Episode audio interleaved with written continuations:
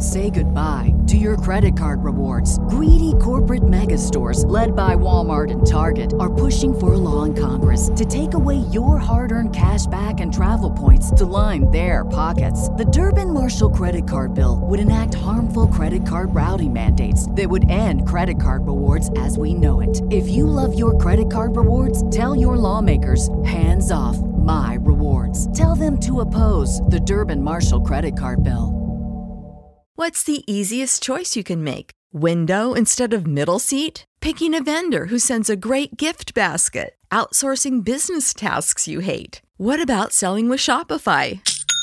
Whether you're selling a little or a lot, Shopify helps you do your thing, however you cha-ching. Shopify is the global commerce platform that helps you sell at every stage of your business. From the launch your online shop stage to the first real-life store stage, all the way to the did we just hit a million orders stage? Shopify's there to help you grow. Whether you're selling scented soap or offering outdoor outfits, Shopify helps you sell. Wherever and whatever you're selling, Shopify's got you covered. Sign up for a one dollar per month trial period at shopify.com slash try. Go to shopify.com slash try now to grow your business, no matter what stage you're in. Shopify.com slash try. Ladies and gentlemen, please take your seats. The show is about to begin.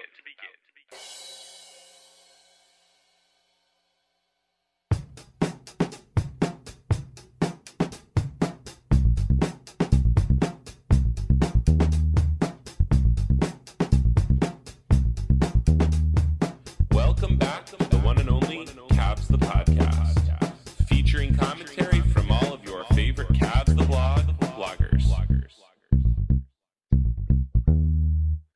Now, sit back, relax, and enjoy.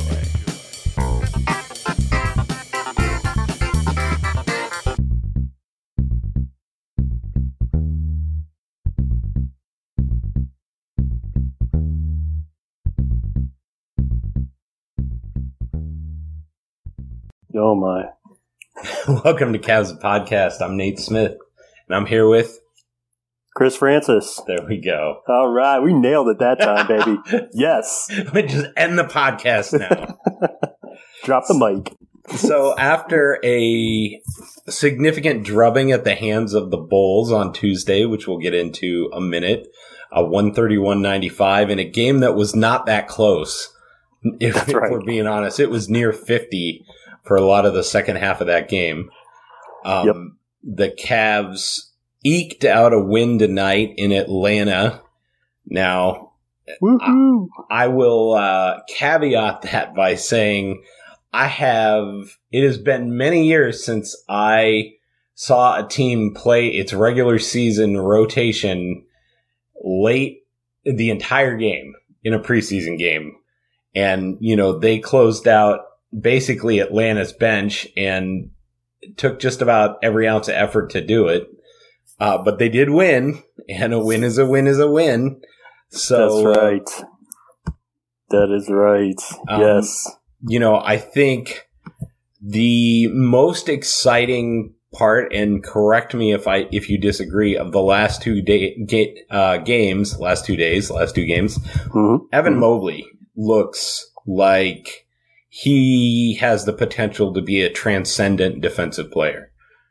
Absolutely, hundred um, percent. I've I've actually, hell, I'm I, I'm actually surprised that um, he's not been a disaster on offense really either. Um, yeah. And uh, as you said, the defense is freaking amazing. Uh, he's doing so. I mean, he's altering all these shots. Uh, he's making plays on the offensive end. Uh, yeah. Yeah, I, I would say agree one hundred percent. Mobley is uh, Mobley is the story of the past two games for sure. Yeah, I mean tonight, um, his box score, you know, four for eleven from the field, over three from downtown. Definitely had some bricks shooting, um, mm-hmm. but you know, I my opinion is. He's a really hard player to quantify in how you should use him offensively, but uh, he absolutely can't get his own shot on offensive rebounds, and, and had several put, putbacks, a, just a fantastic lob threat, a really good passer, really good face-up player. Um, definitely struggled with the jump shot tonight, but just yep. you watch him, he had a dribble drive from the left wing that just looked effortless. Um, he had a, uh, you know, another kind of spin move uh, in into the post drive that just looked silky as heck. Um, you know, the offense will come, but the defense, uh, two blocks he was credited with, which to me, the Atlanta scorekeepers were not doing their job tonight. Uh, because, boy, the, they did not count a lot of the blocks for the Cavs that they had. The Cavs were only credited with five blocks. I counted at least five shots that Rubio, or not Rubio, uh, Mobley significantly altered. And even Kevin Love had a block in the second quarter that uh, he wasn't credited for. Credited for. So yeah, yeah, yeah, absolutely. Uh, Mobley was a stud defensively. Um, as far as his usage on offense, uh, you had made the comment, uh, you know, that good things were happening when Mobley was touching the ball. Mm-hmm. I agree with that one hundred percent. That's exactly what the case was, in my opinion, on offense. Uh, it was, I think, one of the problems that's already emerging um, over the past two games is the ball is not finding Mobley's hands enough. Uh, I think you you didn't really talk about it on the live thread, so that I'm I'm surprised to hear you say that. Y- yeah, yeah. I, I mean, right, right. I know. Right, exactly. Yeah. Uh, you, see, you got me there. But yeah, I mean, I was screaming for it in the live thread. It's it, he he's got the vision, uh, and he's got the touch. Uh, whenever he's attacking the rim, I mean, he just looked special. You know, that there was that, um, and he really got on a run um, as a finisher in a two-man game with Mobley. I mean, um, I'm sorry, with, with Rubio. Rubio. Yep, that's when we started to see, wow, he's just dropping buckets left and right. It's because Rubio's finding him in spots where he can attack the rim. Well, um, and not just buckets for himself, like that that high dribble handoff action. He is such a threat to drive. Because he yes. can literally get to the rim in two steps. Absolutely. And yep. um, the last guy that I saw that had that ability as a face-up game, as a big that large, that could just effortlessly get to the rim in two steps like him was was Giannis. Yep. Um, yep. Mm-hmm. And he has just tremendous footwork, tremendous ability to accelerate to the basket, and kind of just an effortless game. You put him in that high dribble handoff. He fakes that and drives. He, he's golden. He's such a good passer that yep. it, they should be running half their sets around that offense. Offensive Absolutely. Philosophy, you know, and, and also just not only can he drive, he's got a, a good enough handle. Granted, he's young and it'll be sloppy at times. Yeah, but he's got a good enough handle that you saw him fake the dribble handoff and then. Uh, was able to work himself into a post-up um, against, uh, and especially as he gets better reading mismatches, is if he's got a small on him, he's going to be able to feast all day taking that dribble hand, fake dribble handoff to a post-up I S O and shoot right over his man. You know, that that's going to be a part of his game, and it needs to be a part of his game. But but you got to get the ball in his hands first, you know? So, and, and so that was kind of, You know, I was, you know, I'm glad he got his shots up. Uh, he he seemed to be aggressive, but I think they could have even done more offensively with him. Oh, um, for sure. And I think part yeah. of the issue is they don't want to give him too much at first. Um, right. You know, I think the Cavs actually suffer from this, you know, delusion that giving these guys too much is going to be a problem. You know, you, you've kind of seen it with Okoro where they kind of just lose track of him, and he kind of sometimes doesn't know what his role is supposed to be. Um, he struggled at times tonight, but, you know, Mobley is not a guy I honestly worry about, you know, giving too much. He just, he yep. seems to really get it. Um, one of the things that's just so fascinating to watch about him is he just surprises wings and guards with his ability to recover uh, when he's beaten. And, and it almost looks like, like I, I commented that it almost looks like he's baiting these guys. Like sometimes it's bad defense. Sometimes he's taking a bad angle or a poor closeout, but it also sometimes seems like he's just baiting somebody into a drive and he's just going to swallow him up when he gets, you know, down amongst the trees. Yeah, uh, which, like an adult against a kid.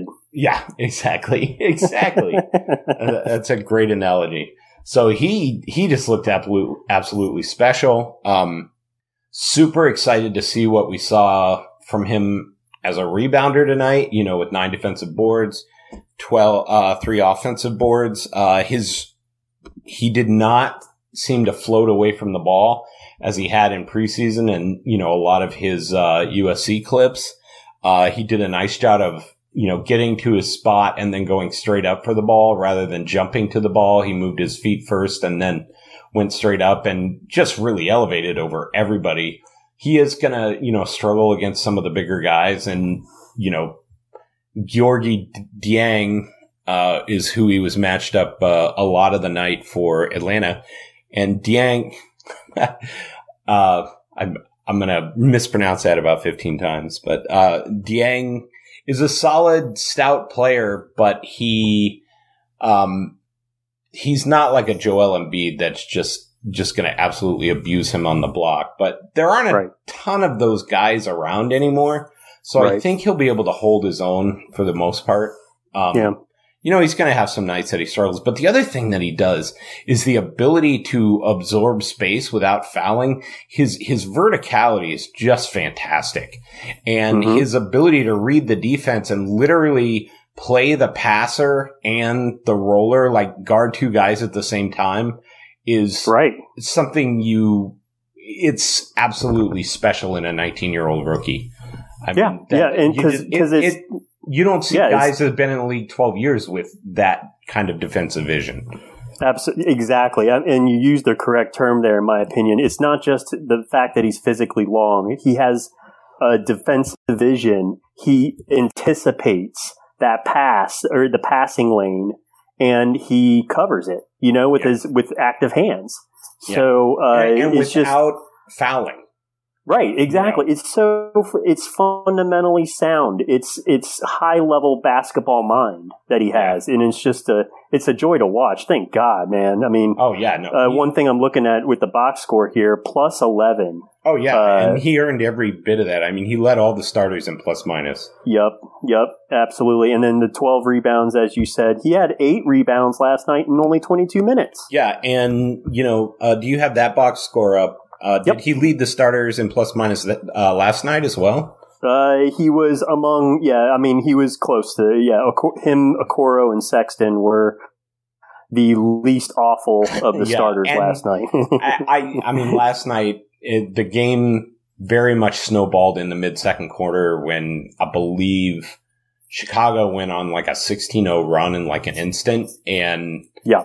Uh, it, it just fell apart, and it clearly wasn't the Cavs' night. Uh, I, my, I was super worried, uh, coming into tonight. I think they did kind of need a win for their psyche. Yeah. Uh, this evening. Yeah. But, uh, yeah, I thought he looked great in the Bulls game. Um, you know, at least defensively. Um, yep. Three stocks. Yeah, exactly. And just, And the rebounding was there. He had that beautiful spin move. Uh, it just looked really, really sharp. Um, and, like, he's so good defensively. His offensive shortcomings are not – are you can still play him even though he's a negative on offense, at least in terms of finishing and shooting right now. Uh, I don't think he's going to be a negative on offense of, in terms of actually running an offense. Um, and, and finishing is going to be an issue for him until he kind of just gets used to the N B A physicality. Um, you saw it a little bit with, with being a little strong on some of these drives. Um, but when he figures it out, I mean, the sky's the limit for him. They had a poll during the game that, you know, which G M, which player did G Ms think was going to be the best player from this draft in five years? And the winner was Evan Mobley. And wow, are you serious? Yeah, yeah. Wow. Even yeah. even with all the hype surrounding Jalen Green, huh? Yeah, uh, Jalen Green and um, Cade Cunningham. Cade uh, Cunningham. It was still, you know, Evan Mobley. Wow, so, wow. Um, that that's exciting stuff. And I, I don't just watching him tonight with as good as he like I he could arguably he's so good at defense right now, just from what we've seen in two games, that he might be the Cavs' best player in terms of, you know, advanced analytics and wins produced by the end of the season. Um, Which is insane. In this is stats. That's what's so crazy. That is absolutely what's so I mean, crazy do you, about do you, the past twenty-four. Do you disagree with that guess? No, absolutely.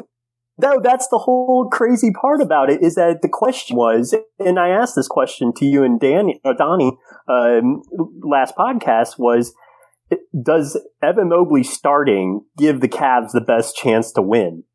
yeah, and, and I, didn't, now I didn't know for, if that was true, but I do think it is now that I've watched. I'm sorry, exactly. I did. I I have completely flipped. Uh, forty-eight hours ago, I would have said you. I would have said you're crazy. That is absolutely not going to happen. He's way too raw. He's not ready, and the fit is questionable. Blah blah blah. But forty-eight hours later, it's like he's been one of he's been there's been three players that have played well the past forty-eight hours, and three yeah. Cavs that have played well the past forty-eight hours, and Evan Mobley might be the best of the three. And we will get to who those three players are in just nice. a few minutes after the break, but um, I'm excited to hear. Ooh.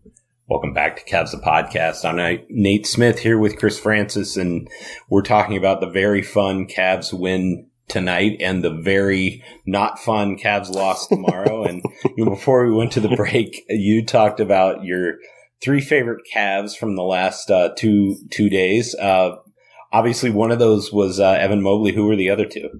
You got to start talking about uh, Ricky Rubio here next, don't we? You know, yeah. uh, Ricky Rubio. Wow. I mean, yeah, uh, Ricky Rubio. Uh, I thought that he could have been the most important pickup, uh, one of the best moves of the offseason. And he, he's passing all expectations that I had of what he's doing. Um, he's leading. He's actually running. He's one of the few guys on, on the Cavs squad right now that knows how to run N B A offense. He knows how to find mismatches. He knows how to give the ball to guys in the positions that they want, in the shots that they want. Uh, he's completely, uh, he's completely energized, in my opinion, Kevin Love. And uh, Kevin Love looks spry now. He's looking like he wants to, you know, give a professional effort. And uh, so I cannot sing the praises of Ricky Rubio over the past forty-eight hours enough. I mean, he was the only guy that came to play last night, or, you know, for at least in the second quarter of the Bulls game. Uh, he was uh, creating so many looks for Mobley tonight. Um, and so, uh, and he was, he was just a calming presence on the court. You could tell that he just not going to get flustered. He's not going to be sped up. He's going to play his game, and he's going to get guys in the right position. He's going to run N B A stuff. So and, and I just, play the scouting report. Absolutely, exactly, yeah. exactly. You know, just you know, dump it off to Love when he has the mismatch. You know, yeah. get it to get it to Mobley when he sees the double flash. You know, he yeah, was just I, making the easy play there over and over again. To me, Evan Mobley and Ricky Rubio are the keys to the Cavs, in that those two guys, possibly more than anybody else on the team, get the team just easy baskets. Yep. Um, you, you saw tonight, you know, Rubio played uh, twenty-three minutes, uh, had eight points. Uh, he had six, he had six assists. He had four turnovers. A lot of that is he's just, you know, getting to the used to the spacing and where guys are going to be and yep. kind of how they want to receive the ball. But he got so many guys just easy, easy baskets on runouts. Uh, Evan Mobley would get the block or the stop, and then it was just like two, three passes layup, you know, yep. or two, three passes three. And he is so much better at running a fast break than Sexton, who's one of the worst guards I've ever seen at running a fast break when it's not just him against another guy. Um, and even Garland, who who has struggled a bit in the last two games. Uh, yep. You know, Rubio, I'd say the one knock on him in the last two games, other than the turnovers, is the, you know, he's trying to get his shot going. Obviously, he's struggling with that a little bit, but, yeah.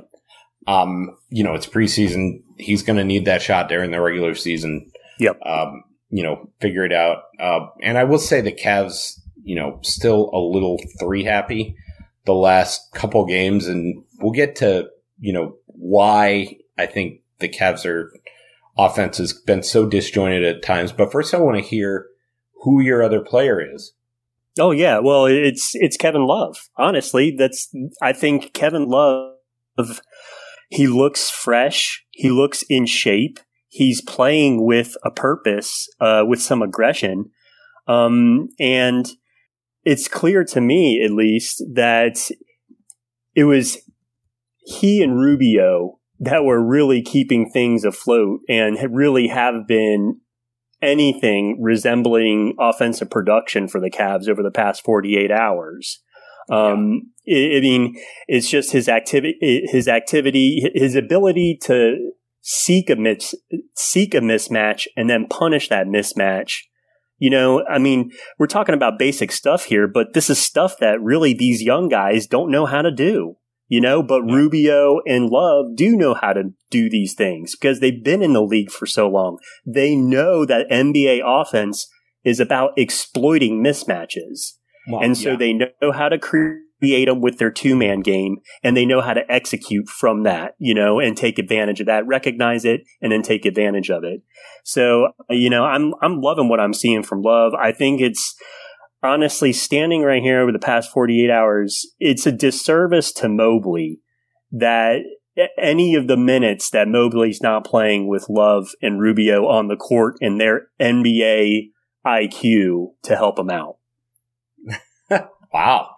Strong words. I, I got to, I got, I, I'm so jazzed about Evan Mobley right now that yeah. it's, you know, the, the sole focus should be right now at this point, after seeing these past two games, how to, how do we make Evan Mobley's life the easiest?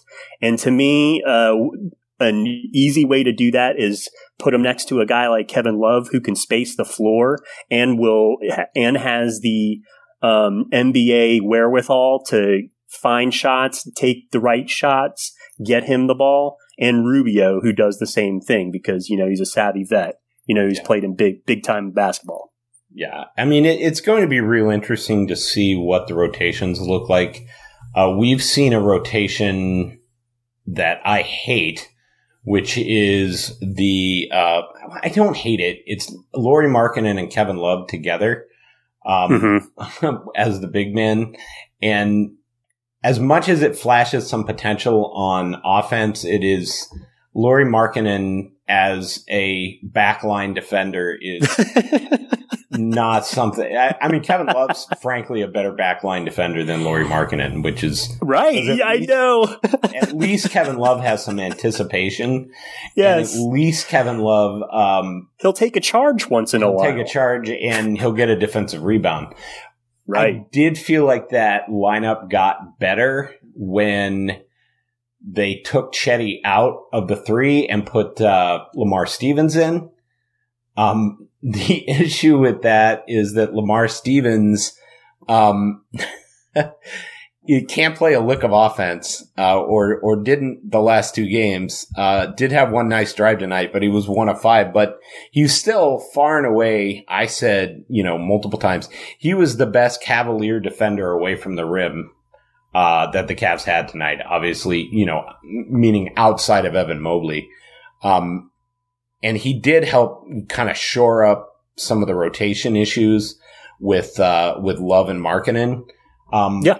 But yeah, I kind of feel like one of Allen or Mobley should be on the court at all time for the game. Yeah, I, I one hundred percent agree. I mean, you're exactly right. Lauri Markkanen cannot play the five.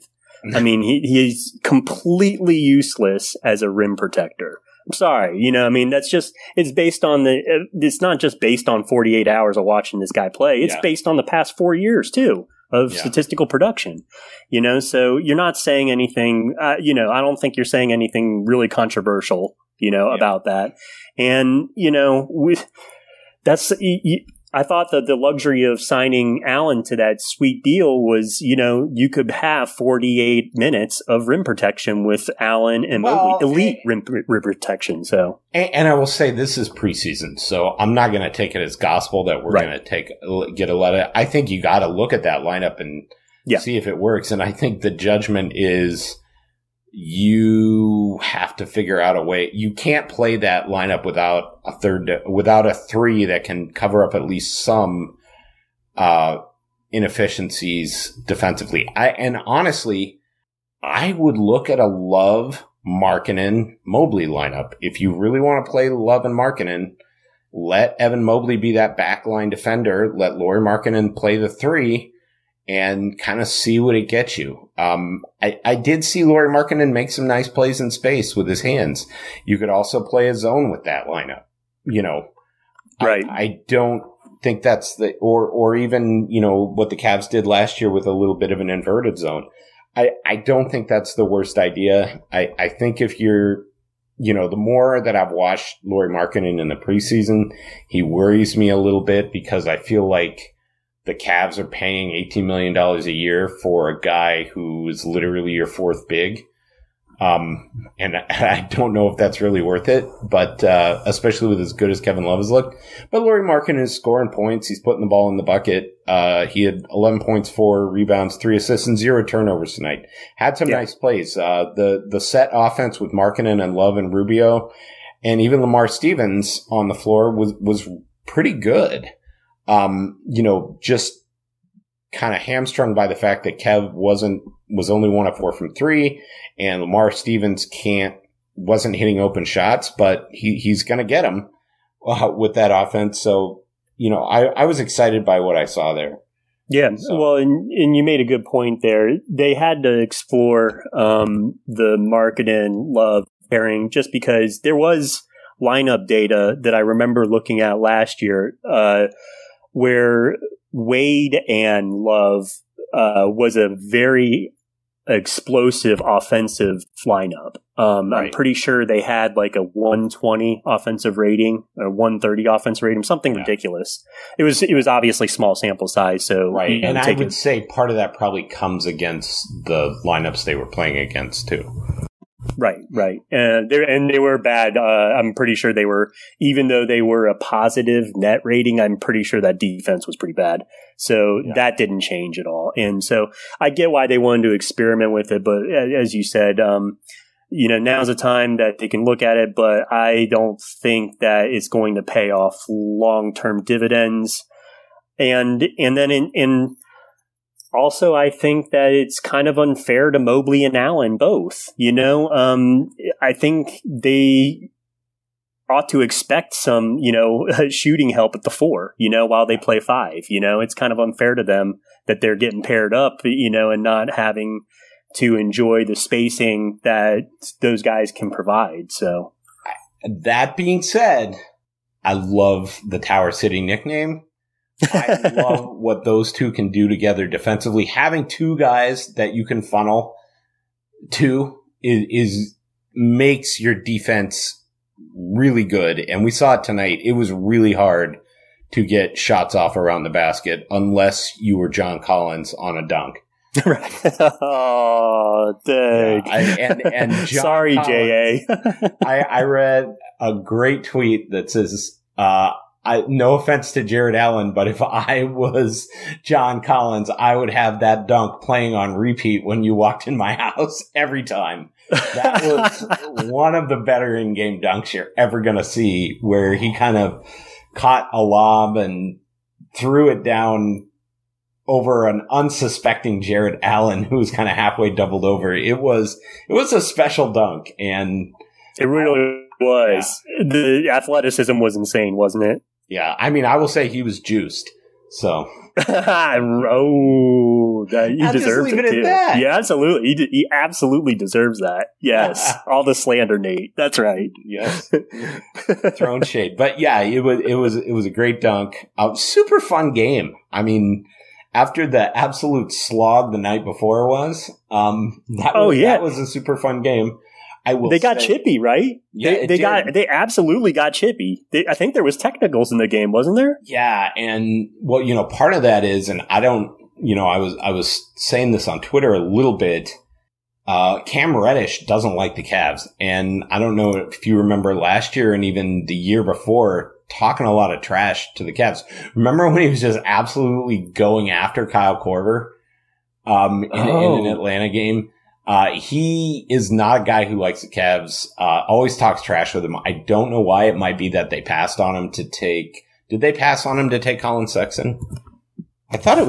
The year after, or they may, they yeah, I think it was the year to take uh, Garland. Garland, sure. yeah, yeah. So I'm, I'm a huge, uh, or and then of course you got Okoro and Sexton, and that's basically a hometown game for them because they're either you know Okoro played in Atlanta, and I believe Sexton is from somewhere else in Georgia, uh, but not not too far from Atlanta, so. Um, right, definitely right. Home Georgia guys with, uh, you know, with probably a lot of family there. And Collin always gets up for playing Atlanta. Even, you know, he, he and Trae Young tend to go at it pretty good. Oh yes, yeah. Even going back to their Alabama, that Alabama Oklahoma showdown. Yeah, yeah, and the Cavs had a couple big wins against Atlanta last year. They had that, you know, overtime win where uh, Lamar Stevens hit the dunk. Oh, yeah. Um, and kind of nobody expected him to drive and dunk it, and he just went and did it. Um, so that's, yeah, there it did get chippy. That's a fun rivalry. I, I, I hope it can be a rivalry, you know. Absolutely. Wouldn't that be nice, you know? Yeah. Yeah. Although I, I would love, I think the Cavs own the longest streak of playoff wins against another team, and I think it's against Atlanta. I think it's like twenty-something. Oh, my God. It's just insane, just because LeBron always just sweeping them. Oh, yes. So, oh, yes. God, those were the days, weren't they? Yes. Yes. So, um, yeah, super fun game. And when we get back, um, you know, I'll, I'll just talk about Jared Allen for a second. I, I thought he looked good. Uh, tonight, wasn't as impressed with him, you know, in the Chicago game, but most of the starters were outside of Mobley were terrible in the Chicago game. Jared Allen missed a ton of bunnies. Um, he looked good tonight. Uh, twelve points, seven rebounds, an assist in twenty-eight minutes, three blocks, um, eight for eight at the free throw line. Really just did a nice job of filling the lane, had a bunch of lob catches, um, and, you know, getting fouled, getting to the line, making his free throws. Uh, he, he looked super solid to me. And I, you know, obviously you're not going to be playing Atlanta's backups every night, and you're going to have to find a way to get more shooting in the starting lineup. But, uh, Allen, Allen looked fine to me. What did you think of Allen? Uh, I'm, Allen was good tonight. Um, I, what I was really happy to see was the rim protection. He had some fantastic blocks tonight, whereas he just did not have – it didn't seem like he had any, any energy for that, you know, against the Bulls. So yeah. It was nice to see that – and that's something that's honestly – it's kind of tailed off. I mean, you had mentioned it last year, and it's it's something that's of a concern to me. Um, and that was his, it's been his performance with the Cavs post all-star break since yeah. last season. You yeah, know, it just definitely his motor isn't where it was. Exactly. Exactly. That's exactly where I was going with this, is that just there was a spring in his step when he first got to Cleveland that seems to have disappeared and never really has appeared again. Uh, yeah. since, uh, pre, uh, pre all-star break last season. And, uh, so that was kind of the silver lining I take from tonight, is we finally saw some rim protection. He bailed, uh, he bailed out Sexton, uh, on that blow by and got a nice rejection key to fast break, um, yep. which was really sweet. You know, had three blocks on the night. Uh, also, uh, you hit the nail on the head as far as his aggression to the rim. He finally put some pressure on the rim tonight with eight free throws. So you could tell that he's, you know, being more assertive, being stronger with the ball at the rim. Yep. So, yeah, it was a good sign tonight, you know, but are we going to see some kind of uh, are we going to see some kind of kind of consistency with this? Are we going to see, you know, is he going to impact the game, especially defensively? That's where it's got to be for him. You know, he's got to be active, rim protecting, you know, a couple blocks a night, you know, uh, really impacting that side of the game, and then, you know, and then pressuring the rim, you know, offensively. So uh, it was it was a step in the right direction for Allen tonight, for sure. I think that's that's what I can say. Yeah, and when we get back, um, we're going to talk about some of the things that we felt like the Cavs needed to improve on. And obviously in the Bulls game, there was a lot, but um, we'll get to that in a minute. Welcome back to Cavs Podcast. Chris, um, you know, I, I think the one thing that is probably making us throw our or consider throwing our remotes at our T Vs over the last two games. Uh, that would be Collin Sexton's turnovers. Would you agree? Oh man, uh, I'm glad you took the one. I'm glad you took one for the team there. Uh, saving saving my butt, that's for sure. Yes, absolutely, one hundred percent. We have twelve turnovers in two games for Collin Sexton, um, and against in about three how many assists uh, in fifty. fifty-six Ooh. minutes, fifty-seven okay, minutes. So about uh, one turnover every five minutes. Yes, exactly. That, exactly. That, um, against only three assists in fifty-six minutes. So shout out to Donnie. There you go. There's the there's that assist to turnover ratio for you. Yeah, Donnie Socher um, wanted us to re- said by request. This one's going out to Donnie Socher. That's how they, oh dang it, that was so good. this is your this is your special request with Casey Kasem this week. That's right. This one's going out to Donnie, a special guy who wants to see his special guy stop turning the ball over so much. Yeah. Oh my god. It and, was rough. and Oh, God. And it's just – tonight, what was so infuriating was seeing s- – any time Sexton is running offense with Ricky Rubio on the court with him is an atrocity. It's a it's a crime against basketball. Um, there's no bus- – he has no business being on the ball so long as Rubio is on the court with him. Uh, that's number one. And, and secondly was just, there were so many bad shots, so many turnovers, dribbling into, like literally just dribbling his way out of bounds, uh, you know, and ignoring everybody on earth, you know, that he, all his teammates that he plays with, you know, it, it was just, uh, absolutely, um, it was, it was just bad basketball. It was terrible basketball. Um, you know, people love to defend it. Con, you know, they love to defend Sexton saying he's scoring, you know, yeah, you got nineteen points on seventeen shots. You know, it, it wasn't, it wasn't even an efficient seventeen shots. He was two for eight from the three point line, seven for seventeen from the field. He did get to the line, but he shot three of six at the line, you know, no excuse for that. As well as that guy shoots, no excuse to go three for six in the line. I guess one thing I can say, the one thing he did do, which I always beat him up for, is rebounds. He actually tried to get rebounds. He was active on the boards, got six boards. So, you know, kudos to him for improving uh, an area where he's always awful at. But, you know, it's just, uh, I, I, st- it's, it's a shock to see Sexton play in contrast to Evan Mobley. You know, it's a shock just to watch him play versus Mobley, where you rarely see Mobley really force things. You know, Mobley's really not forcing bad shots. He's not forcing bad passes. You know, he does have them, but... I mean, okay, let's be a little fair. We've seen fifty minutes of Evan Mobley in in, in the N B A, so... Sure, sure. Yeah, no, no, that's that's totally fair. I But all I can go on is, you know, the last forty-eight hours, and and it's just... There's no excuses for, we'll stick to Sexton. There's no excuses for twelve turnovers in fifty minutes. There's no excuses for three assists in fifty minutes. So, uh, you know, and, and he wasn't even shooting that great to boot. So, yeah. I mean, uh, and, you know, and what I'm actually going to get into here shortly are the excuses. So, right. Of course. Yeah. You know, I'm not so, playing devil's you know, for me, a little bit. Yeah. No, for me, you know, I'll take the bullet one. Uh, you know, I was just completely disheartened. You know, I feel like it's been now year four of same thing over and over and over again with Sexton. And I don't know when it's going to end, because we're going to continue to see Sexton uh, in, you know, interminably, apparently. So, you know, uh, I, it just sucks to, that there's no end in sight for, you know, the inconsistent play. So, you know, I think there's a couple things going on here with Sexton, and, and I'm not, I, I, I'm not saying that we haven't seen a lot of this stuff before, but I do think A, it's preseason.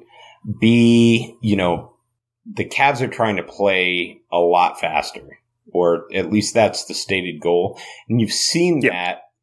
that. Um, and part of that is when you're playing faster like that, it, the game's just moving faster, and they got to get used to the new offensive speed. You know, some of those turnovers are because of that. Some of those turnovers are because they're breaking out of the offense and just going one-on-one, or in Sexton's case, you know, one-on-two or three or four. And, you know, early in the game when Atlanta was in a zone, I was – and and Sexton is just driving – he had early success with a, uh, you know, a corner isolation where he had a step back. Uh, I don't know if it was against Collins or uh, – Right. Hunter. Yeah. But yeah, I remember he had the baseline. Left yep. baseline. Yep. Got that. And then he just thought he could just drive through the middle of the zone or drive into the trees, and just kept turning the ball over with kind of no plan.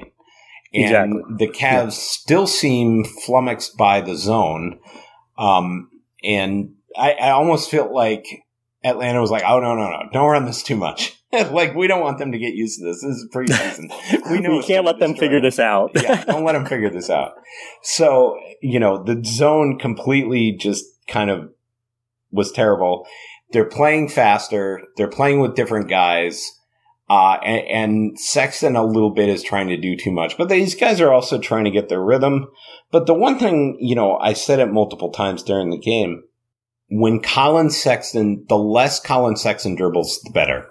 When Collin mm-hmm. Sexton catches the ball on a pin down or, you know, a kick out, and then can just go attack and make one or two or three decisions, he's a really good – he can be a really good player.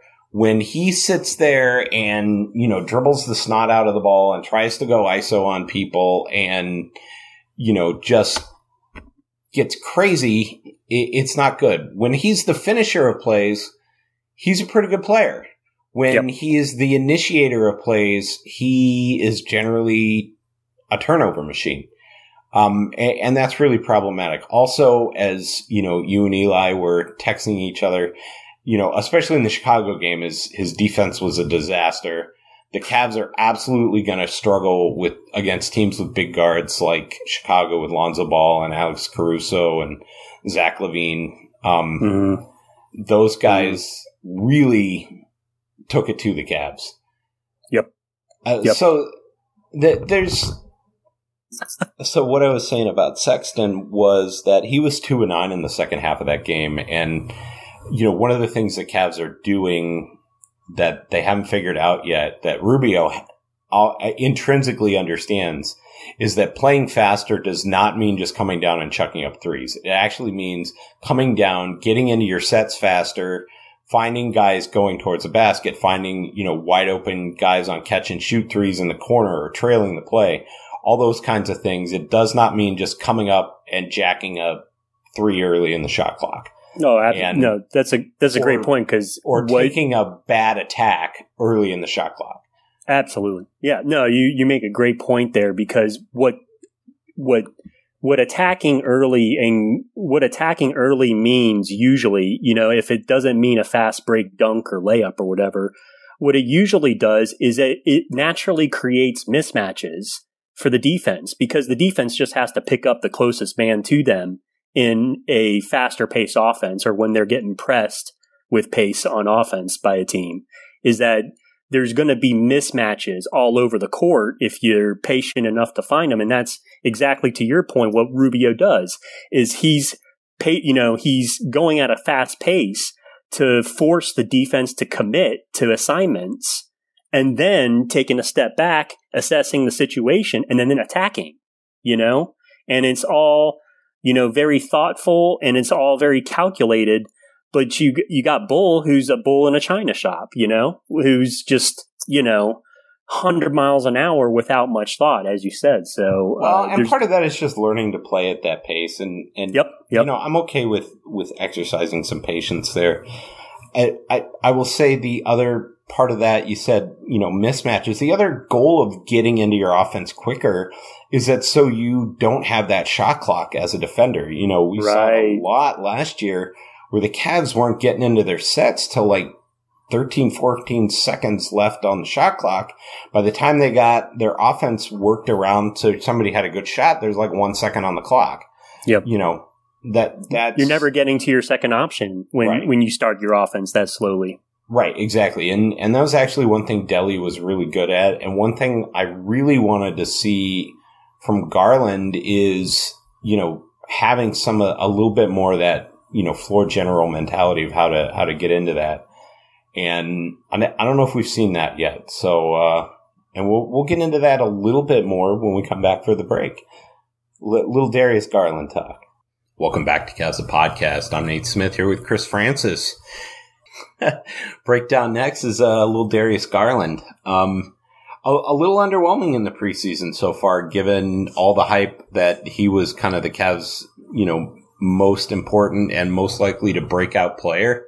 Yeah, uh, the th- the number that stood out one hundred like a like a siren in the night uh, was his usage rate uh, against the Bulls. It was thirteen point nine percent usage rate, which is um, far below his average last year and just unacceptably low. Period. Uh, what it tells me is that he was completely passive, not even.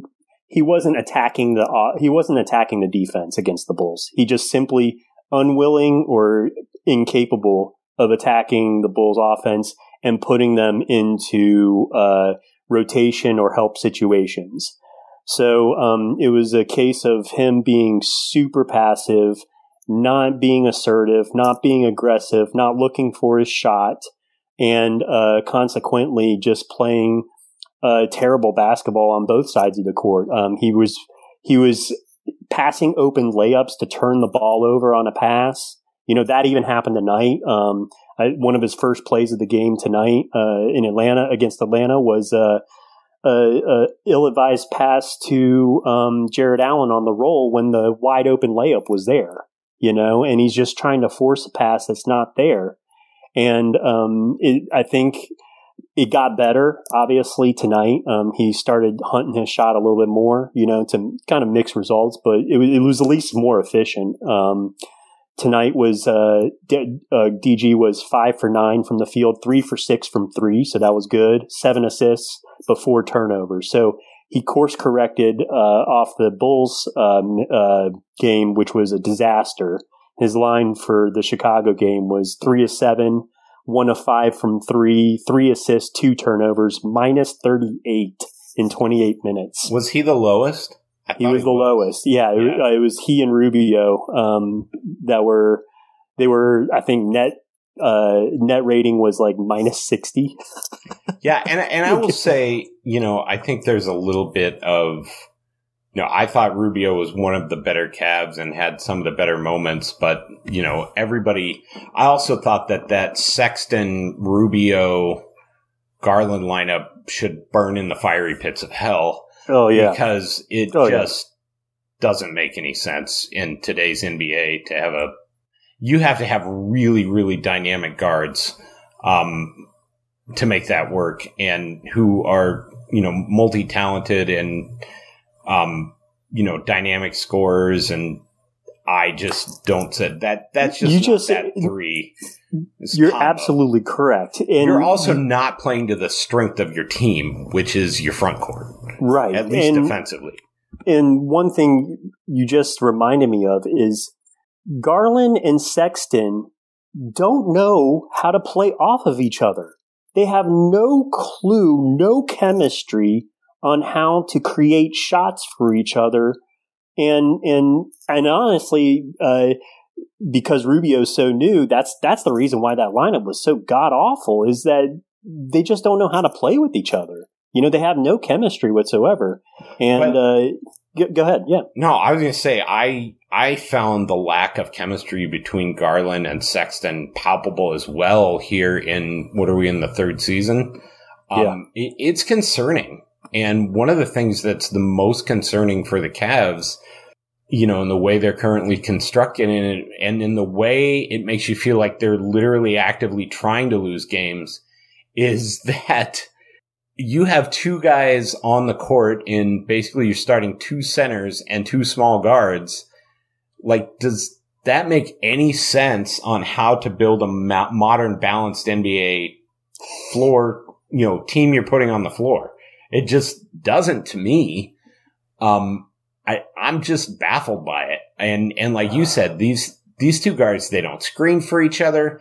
That we, you and I both commented on a terrible play at the end of the game when, uh, Garland got the ball on the right wing or the left oh, wing.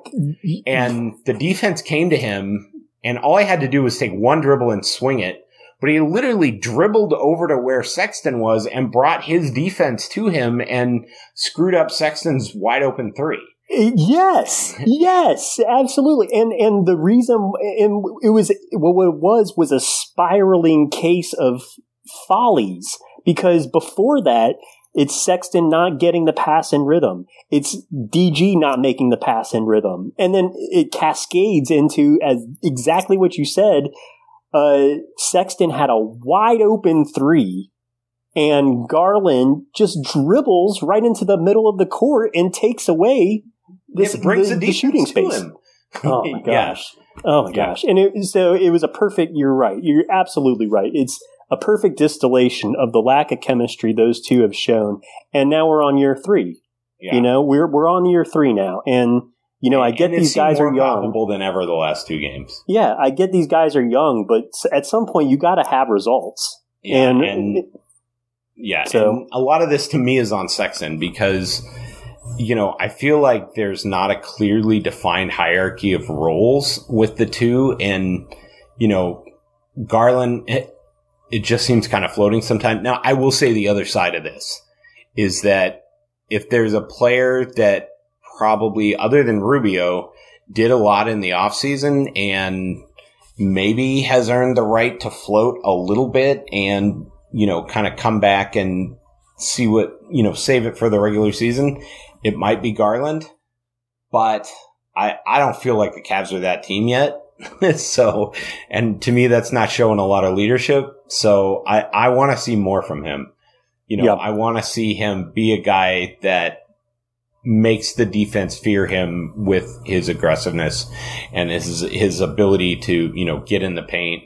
I feel like he's trying to just break down guys. The other thing that's happening is they're not trusting the offense, is they're breaking off the play and throwing up a shot or, you know, taking one or two dribbles. Like, I feel like Garland feels like he can juke anybody out of his shoes with one or two dribbles, and yeah, maybe you can do that, but what you really ought to be doing is swinging the ball, getting the defense moving, and making easier shots for everybody, including yourself, rather than just trying to break everybody down. Because yeah, it's you're you're yeah. hitting the nail on the head. It's a weird mixture that Garland and Sexton are both doing, which is it's a weird mixture of ball hogging and way too much unselfishness, and there's yeah. no in between. There's no consistency yeah. at all.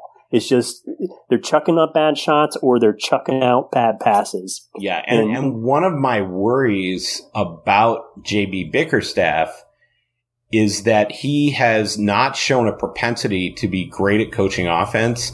And as bad as some of the Cavs' transition offense has been in the last year or so, I'm frustrated that they're thinking about going to an offensive system where they're trying to, quote-unquote, play faster, but it doesn't feel like all the players that need to know what that mean means do know what that means and do know the best way to do that to produce positive N B A outcomes. I, I'm not sure we're there yet, but oh my goodness, it's uh, I'm very con- I'm glad you brought up J B because I'm really concerned about it. A couple of things, yeah. I think uh, so. What's got you concerned about J B?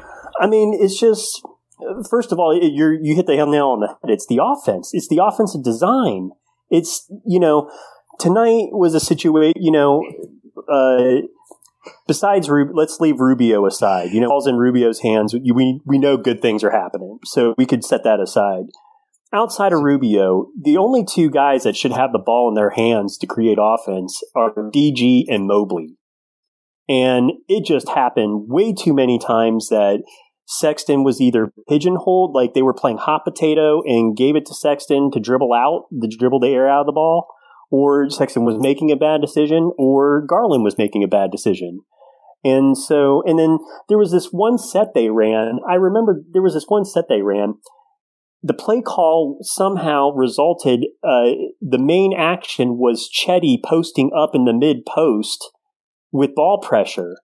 Like, what play is that? Why are you giving the ball? Why are you posting up Chetty in the mid-post uh, with ball pressure and, uh, and making him read the game from that area to attack? It's like, I just don't get what's going on. Like, why why isn't Mobley having the ball in his hand and making decisions? Why isn't uh, Garland attacking the rim? It's just, uh, I just, you're, you're yeah, totally... I mean, I feel like, you know, Kevin ahead, Love yeah. and Lauri and... you know, Mobley should all be fulcrums in the half court offense, and yes, that aren't aren't often. And and why, like you said, you know, why why is Chetty doing that? You know, he's not. Yeah, he's not a threat to score. You know, uh, you know, uh, he's a great facilitator. You know, and he can finish some things. You know, in transition, but that's not his job, and so I just don't Nobody understand. Nobody worries about Chetty taking him off the dribble and, and scoring. Exactly. You know, that's not his game, and he if he's in the top half of isolation scores in the N B A by percentile, I would I would be shocked. Yes, there's no con- you. Um, I'm one hundred percent guarantee you're correct without even having to research that. Yeah, but, and so, so one of the quotes, what the best joke I heard on Twitter was, if uh, the Cavs offense were any more basic, it would be wearing leggings and Uggs and drinking a pumpkin spice latte. Oh, why, why are we doing our ladies like that? Oh, come on. That's, that's a that's a low blow to our ladies. Our ladies should be offended out there. Oh, I, I'm only kidding. I know, I know, yeah. I know. But no, you're absolutely right. It's It's just... You know, and okay, and let's say let's say the Cavs are not trying to win any games. Then why the heck aren't we trying to develop Mobley's offensive game? You know, if well, if, well, if yeah, we're just and, you, know, you know, yeah. I mean, I will say two games into the regular season or into the preseason, and I think they're just not trying to give him too much at once is part of it. Right, so. right, right. Yeah, absolutely. Yep, you're right. You're right. So sorry, I'm getting anxious. I, no, I'm, I understand, but you know, there's I, some things that so just drive me nuts about J B. I think I mentioned during the live thread the lack of the challenge on the very clear uh, play that should have been an and one for Okoro when Dieng was in the circle, and uh, Okoro scored a layup and got an and one. Um, well, he didn't. Uh, J B. Bickerstaff didn't challenge the play, and you know left the game with a challenge in his pocket. That's literally given. Um, Uh, I mean, it's a, it's a five-point swing. Yeah. yeah. It's a possible five-point swing well, right there on it, that play, it's at right? least a two point seven. The expected value on a play like that is two point seven points. It's a, almost a guaranteed overturn, and you're literally costing your team two point seven points given his free throw rate. You know. Thank God it was a That's preseason. Just terrible coaching. Yeah. Like, that. that's just a math fail. Like, if, if you could tell anybody that a coach, you could add two point seven points to your team just by making a good challenge play. There isn't a coach in the league that would do it, but yet J B. Bickerstaff sitting there on his coach's challenge. I don't understand how he's still befuddled by it, but I didn't realize they got rid of replay in the last two minutes again. Or is it? Yeah, that was a news tweet. Well, I, mean, I guess we should. I guess do we have to fact check? Are there even challenges this year? Did they take no, away there are that challenges too? Because they remember, are challenges. Okay. Um, You remember uh, McMillan oh. challenged the out of bounds on the tip out with uh, Mobley and oh, yeah. uh, Dieng at the end of the you're game. You're right. You're right. So there was it. Oh, my goodness. Wow.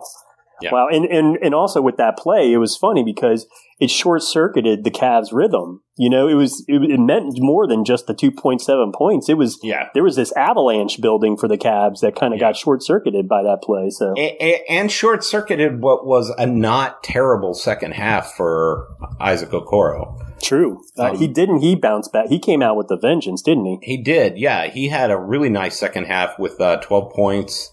Um, three steals, uh, had some really nice steals. Um, yeah, that was a big thing. Yep. Yeah.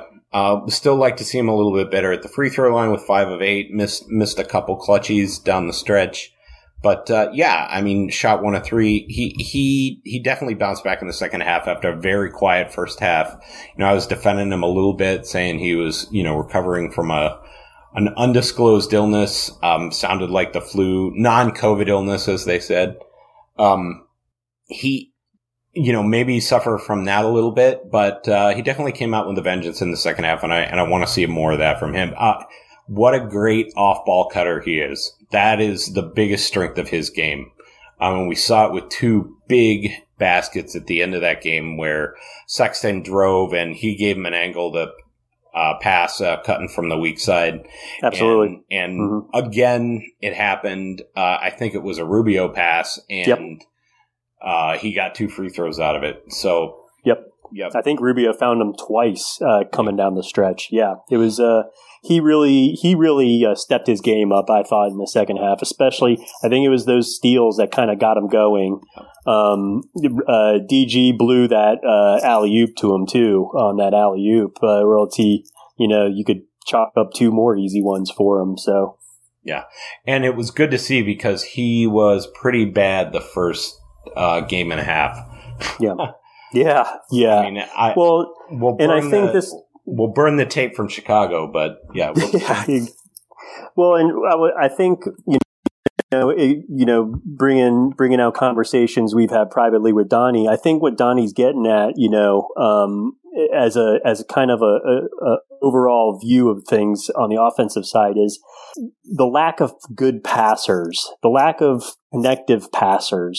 Um, it, it, among that starting unit is, I think, emerging as a theme about why there are uh, issues with consistency and production with, with the starting group. Is, I mean, it, here's the question for you. Who are the plus passers that we started tonight? Well, I would say it is Garland and, um, uh, as you said, Mobley. So, yeah. Yeah. And, and see, there you go is, That's and, and I don't think Okoro is a bad passer, but right. again, as we've talked about, he's more of a finisher. He's a guy that's a really good off-ball cutter. He's going to be a catch-and-shoot guy. But when they kind of – when he doesn't know what he's supposed to do, be doing on the court or is floating a little bit, he's he's not a guy you have to account for on defense. Right. Um, and, and it makes the Cavs much easier to defend. Yeah, and, and and just your hesitation about, you know, who do we say after Garland is a plus passer? You know, oh, it's I, I think it's Mobley. Yeah, it's Mobley. Exactly. I, t- I thought he had some great passes tonight. Yeah, I one hundred percent agree with you. And he had, and he, he had a couple passes that led to baskets but didn't get him assists. Like he had one on the short roll. Um, well, he mm-hmm. did get an assist to uh, Markkanen on that left baseline. Uh, yeah. was a really oh, yeah. nice place on the short roll. And then he yep. got guys uh, free throws a couple times with just real nice uh, short roll passes. Um, he he's really good at passing in space of, you know, like I said, the short in space on the move, short roll, uh, attacking a closeout. Um, really, really nice timing, really nice vision for a guy that's nineteen years old. Yeah. I, and so... That's, you know, that's something I'm going to be watching is, uh, you know, if we go back and look at the, the box score here, we got, you know, in, in the Chicago game, a total of seven assists from the starting group. Oof. And tonight we got uh, twelve assists from the starting group, seven of which were Garland. So, you know, I think... I think there's a, I think there's an argument here that there's a lack of good passers that the, the among the starting lineup that we're at the, the Cavs are rolling out. You know, that's affecting the flow and the rhythm of the offense. And and and what's compounding it, frankly, in my opinion, is the offensive system, where it's kind of this everybody eats, you know, let's move the ball, move the ball, move the ball. And, you know, I don't think that we have the passers to pull that off. We don't have Larry Nance Junior anymore, you know? We don't, well, you know. I'll, I'll disagree with that a little bit in that I think Mobley can fill that role. I think Kevin Love can fill that role. I think Lauri Markkanen yep. can fill that role. No, that's fair. Yep. What the Cavs are also missing on offense is, much like last year, hardly any off. There's almost no off-ball screening. Uh, except for, mm-hmm. you know, some simple pin downs. Um, there's n- almost no guard guard screening, uh, which almost every good team in the league is doing now is these, these small, small screen actions to get, you know. The Bulls completely yeah. torched the Cavs last night with guard guard sc- screening. That was a yeah. great point there. Yeah. Yeah. And you're, you're seeing all the good teams in the N B A are doing it now. Um, and, and the Cavs, you know, aren't, aren't good at that at all. And part of that is the, the size of their guards. Part yep. of that is the scheme. Part yep. of that is they are running a lineup that, again, doesn't make a ton of sense. I mean, you, you saw tonight, the Cavs are going to struggle because they really have two good shooters in the starting lineup, one kind of mediocre shooter in Okoro. Um, and then, you know, we haven't, as much as we have both loved Evan Mobley so far, we haven't seen anything that suggests he's going to be a good outside shooter in his first year. I mean, yep. we've we've seen some horrific misses. Yep. No, you're, you're absolutely right. Yeah, yeah, he's so raw with his jump shot that uh, it's a complete non-factor and probably will be this season. So yeah, yeah. And, and and we may see more, but it, it's not at the very least. It, it's hard to think it's going to be consistent. You know what I mean? Right. They don't seem to get those looks for Jared Allen. Um, I, w- I would love to see them run a set or two to get him a free throw look or a look, uh, you know, in his preferred shots outside of the, uh, uh outside of the three point arc. I, I think you need that just to establish that threat. You even saw the Cavs do that last year with Andre Drummond. Like, let, let's get that going. Let's, uh, let's establish that. Otherwise, you've got, you know, Mobley in the high post, um, or on the wing where he, he can't shoot and you can lay way off him and, and you're relying on dribble handoff action, but you've got Jared Allen pretty much in the dunker spot all the time, which means that help isn't very far away and it's hard to get an angle to that dunker spot, you know, just yep. right off. And, and it's going to be in to, to try and make that pass in traffic, you know, it's especially super hard. Small, like the Cavs yeah. guards. Oh yeah. Yeah, exactly. I mean, you're absolutely right. We had, you know, uh, Garland or Sexton getting lost in the paint, and they can't find that outlet to that can't they can't find the drop off pass to Allen. So, yeah. and yeah, we we ran a little over here for sure. So we're gonna go to another break and uh, come back and and kind of wrap things up and look forward to the weekend. So uh, stay with us. Welcome back sure. to Cavs the Podcast. Anything that you else you want to cover as part of the game? I, I'd like to talk about Lamar Stevens a little bit. Yeah, I mean, I think my big my big takeaway is: are we going to see any adjustments uh, from J B into the future? What adjustments do you want to see from J B moving forward? You, you uh, in terms of the rotation? Or? Yup, exactly. Okay. That's what I was thinking. Well, yeah. What, what are mean, your thoughts on that? We should never, ever, ever see a game where the Cavs are playing their regular season rotation in the preseason. I think that's more than a little bit silly. Um, and, and speaks it smacks of desperation a little bit. Um, but. Uh, beyond that, I would like to see some minutes for, you know, Dylan Windler. Um, would love to, you know, uh, Lamar Stevens got some opportunities tonight with, uh, as a part of the rotation. Uh, I think he played well defensively, did not play well offensively. I thought Chetty had a decent night, actually. Mm-hmm. Uh, didn't try and do too much. Um, it, Stayed within his lane. That's kind of the, the player he is at this point. Yeah. Um, I, I he had a great drop off to uh, Mobley uh, yeah, in that nice run. Corner three. Yeah. Oh, and the corner three. Yeah, that was a nice little run for Chetty. Yeah, absolutely. Yeah. Uh, but I would like to see, you know, um, I, I'm sorry, I'm stammering here. I'd like to see what Dean Wade and Dylan Windler can do off the bench for this team um, mm-hmm. in that role, and maybe give those guys some rest, um, or, you know, maybe, you know, play Lamar Stevens with the starters in the second half, and, and you know, Wade, Wade and Windler, you know, with the bench, uh, but, but give those guys some run. Um, maybe even Denzel Valentine a little bit. Um, beyond that, uh, I want to see, you know, let's break up Sexland a little bit. Uh, let, let's get Kevin Pangos in there with, uh, Ricky Rubio a little bit. Um, and I, I guess I kind of want to see if Mfondu Cabangeli can give him anything. Beyond that, I, uh, you know, Kyle Guy or Taco Fall or, you know, the man I love to hate, Broderick. I don't hate Broderick Thomas. I don't even know Broderick Thomas, but, but I don't think he's very good at basketball. And, you know, I, I want to, those are the guys I want to see if they can kind of give them anything that isn't there at the three or, you know, either up and at the wing position off the bench. Yeah.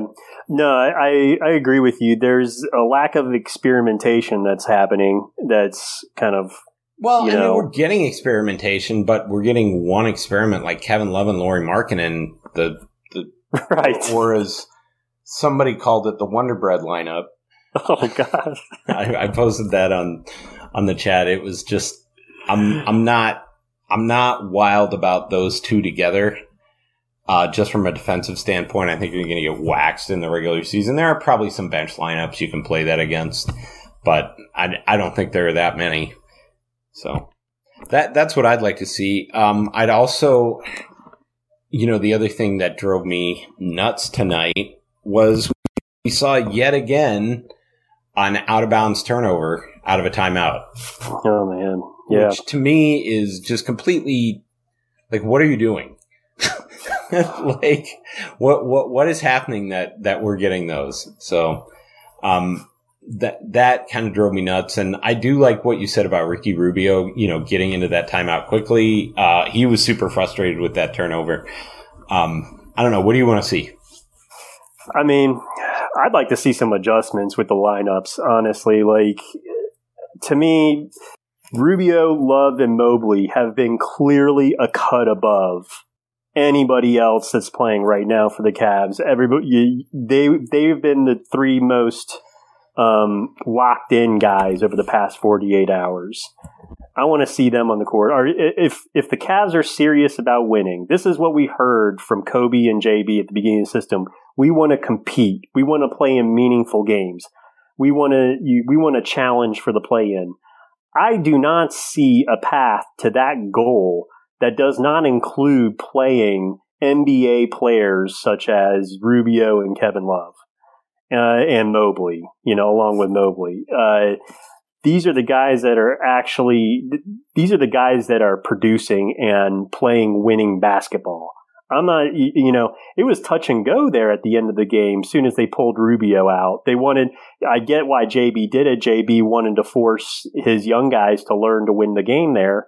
You know, but it was nearly a collapse tonight, you know, with, uh, you know, and, and the key play was that play you mentioned before with Sexton and Garland uh, being out of rhythm and creating chaos for each other. Uh, so that nearly blew the game.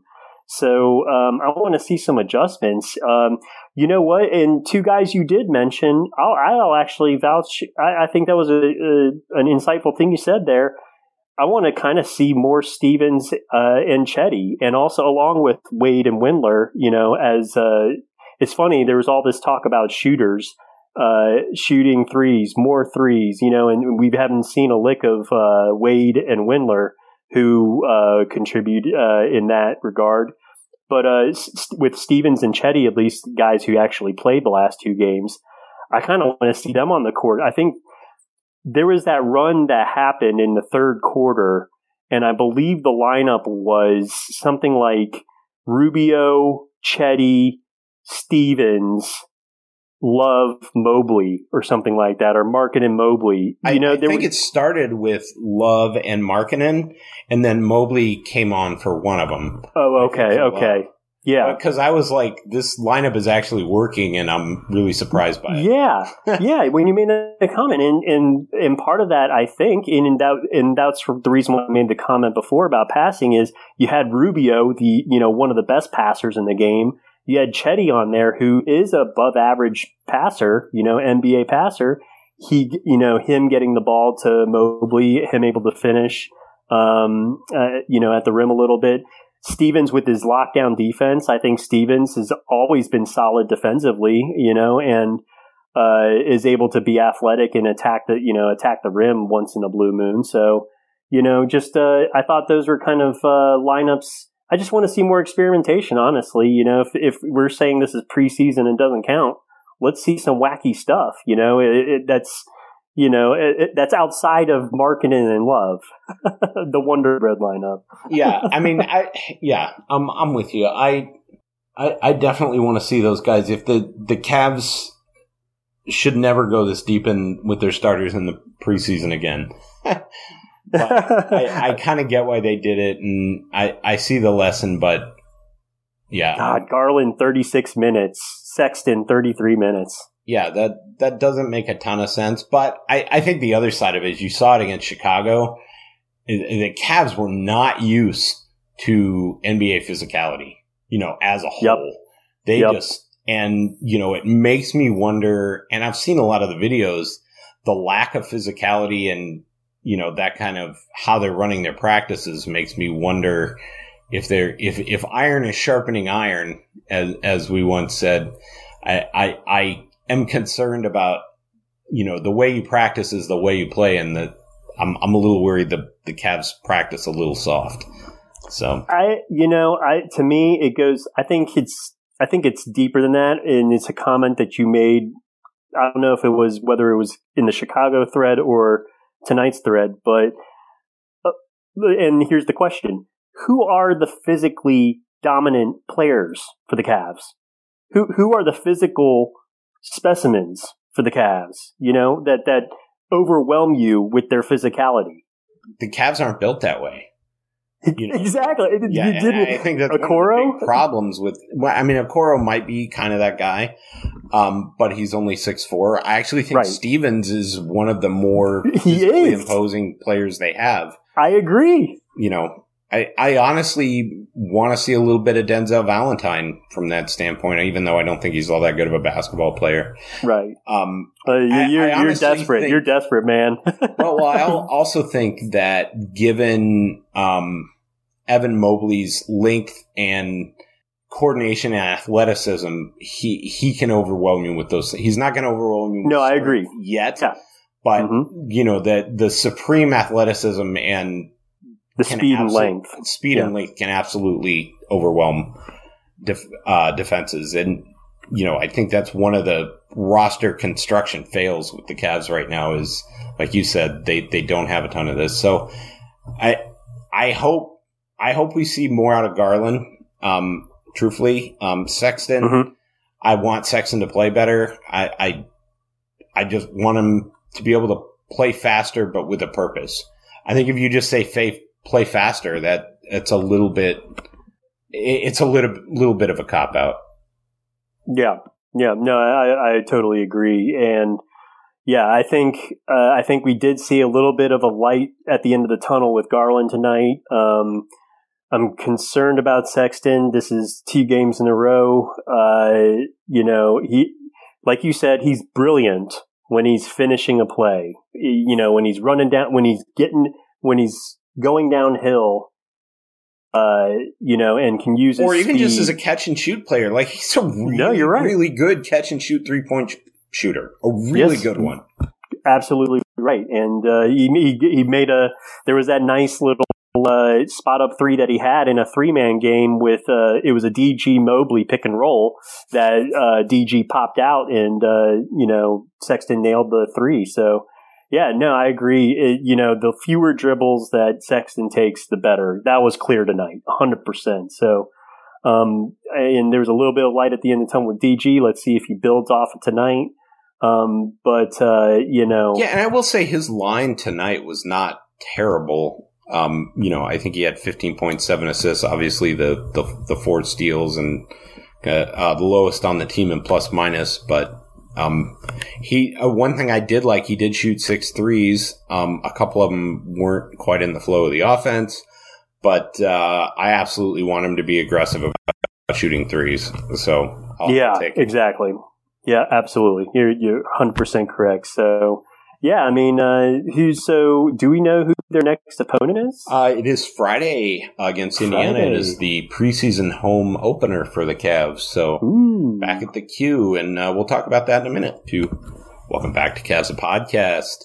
You know, uh, Chris, one of the things that I tweeted out, and I tweeted out the uh, the Cavs out of the C T Cavs the tweets uh, was my frustration with the MyPillow commercials and the you know Mike Lindell and the uh, the Stop the Steal guy, uh, you know having these ninety second, two minute long commercials in the first Cavs games, and I have been a little bit concerned with the kind of production value and the professionalism of the product that we have gotten from Fox Ohio, uh, or I guess it's Bally Sports Ohio now, uh, in the preseason so far. Uh, it, it's been a little rough. I mean, I think the last two games were for the most part, uh, remote, um, wh- which is fine. We saw that a lot of that last year, but we didn't have any pre-game, any post-game from the Cavs, uh, And and part of that is probably because they literally did not finalize the Bally contract, or Bally didn't announce it until the day of the first preseason game that they were carrying it. So it was it was a little bit concerning. They were actually not even at the queue where they normally are uh, broadcasting. So I'm I'm a little bit concerned about what that means for the regular season, or if they're just ramping up. But it.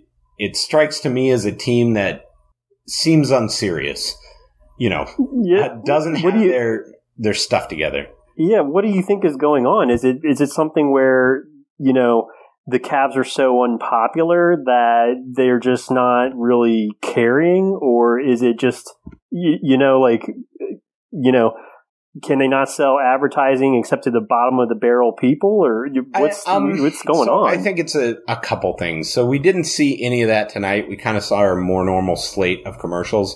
I think what we may have seen that first night was a lot of the stock quote unquote commercials that, um, you know, Bally Sports is owned by Sinclair Media, that Sinclair Media has on their channels. And because it was announced that day, that might be the case. Um, that could be part of it. I also think, I also know there's a big issue with Bally's only available on two streaming apps, I believe, and it's pretty much, they're tied to cable. It's Spectrum streaming and, uh, DirecTV streaming, uh, where so many people are going to streaming T V services now. Mm-hmm. Um, you know, you can get them with satellite service and with, um, you know, traditional cable still, but they're not available in as many homes as they used to be. You know, a lot of people went to YouTube T V in the last, you know, two years and they ended their relationship with them, and oh. they, they don't really want to negotiate there. So the Cavs actually, or the Bally Sports and Sinclair Media actually are, have a lower audience than they would have before, which, but to me, it's kind of their own fault. Um, Because they can't agree on a price with, you know, the YouTube T Vs and the Slings of the world. Sorry. And this must be a this must be a league-wide issue, because I've heard the same thing about Denver. Like, did you hear about Denver?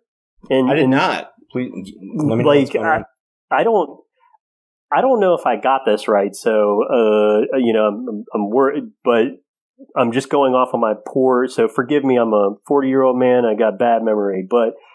From what I understand that's going on in Denver, uh, I don't think Denver has had Nuggets games broadcasted to them in like two seasons. Like, something insane is going on in Denver where Denver fans have not been able to watch the Nuggets at all for like the past two years or something like that, going on season three. Like, I don't even think this is a resolved issue. So, you know, when you're talking about this and the, when you were mentioning how green the deal was between Bally Sports and like that just came about the day before, the day of, that's insane. Like, who does business like that? And I'm hearing stuff like I've heard the stuff about Denver, Denver's coverage being uh, completely non-existent, you know, and that's, and they got the M V P, they got the N B A M V P in their market and they're not watching. So I, what's going on with the N B A here? You know, you bring up something that I didn't realize was such a problem. Yeah, I don't know. Um, I'm actually going to pause this real quick and do a little research, so hold on. So what were you saying about uh, Altitude Sports, the Denver Nuggets uh, T V station, okay, basically? Okay, so it's similar. It's a similar situation to what you had described with uh, Bally Sports Ohio and the Cavs, where basically Altitude Sports has been off the air with Comcast or Dish over the past two years, um, because they could not come, it says they could not come to an agreement on transmission fees. And it says it was also off of DirecTV, but they apparently came to an agreement. But so if you have Comcast Cable or Dish uh, in Denver, and it's not just Denver, apparently it's a, a ten-state region that Altitude Sports covers out there. Um, you have not been able to watch uh, Denver games for the past two years.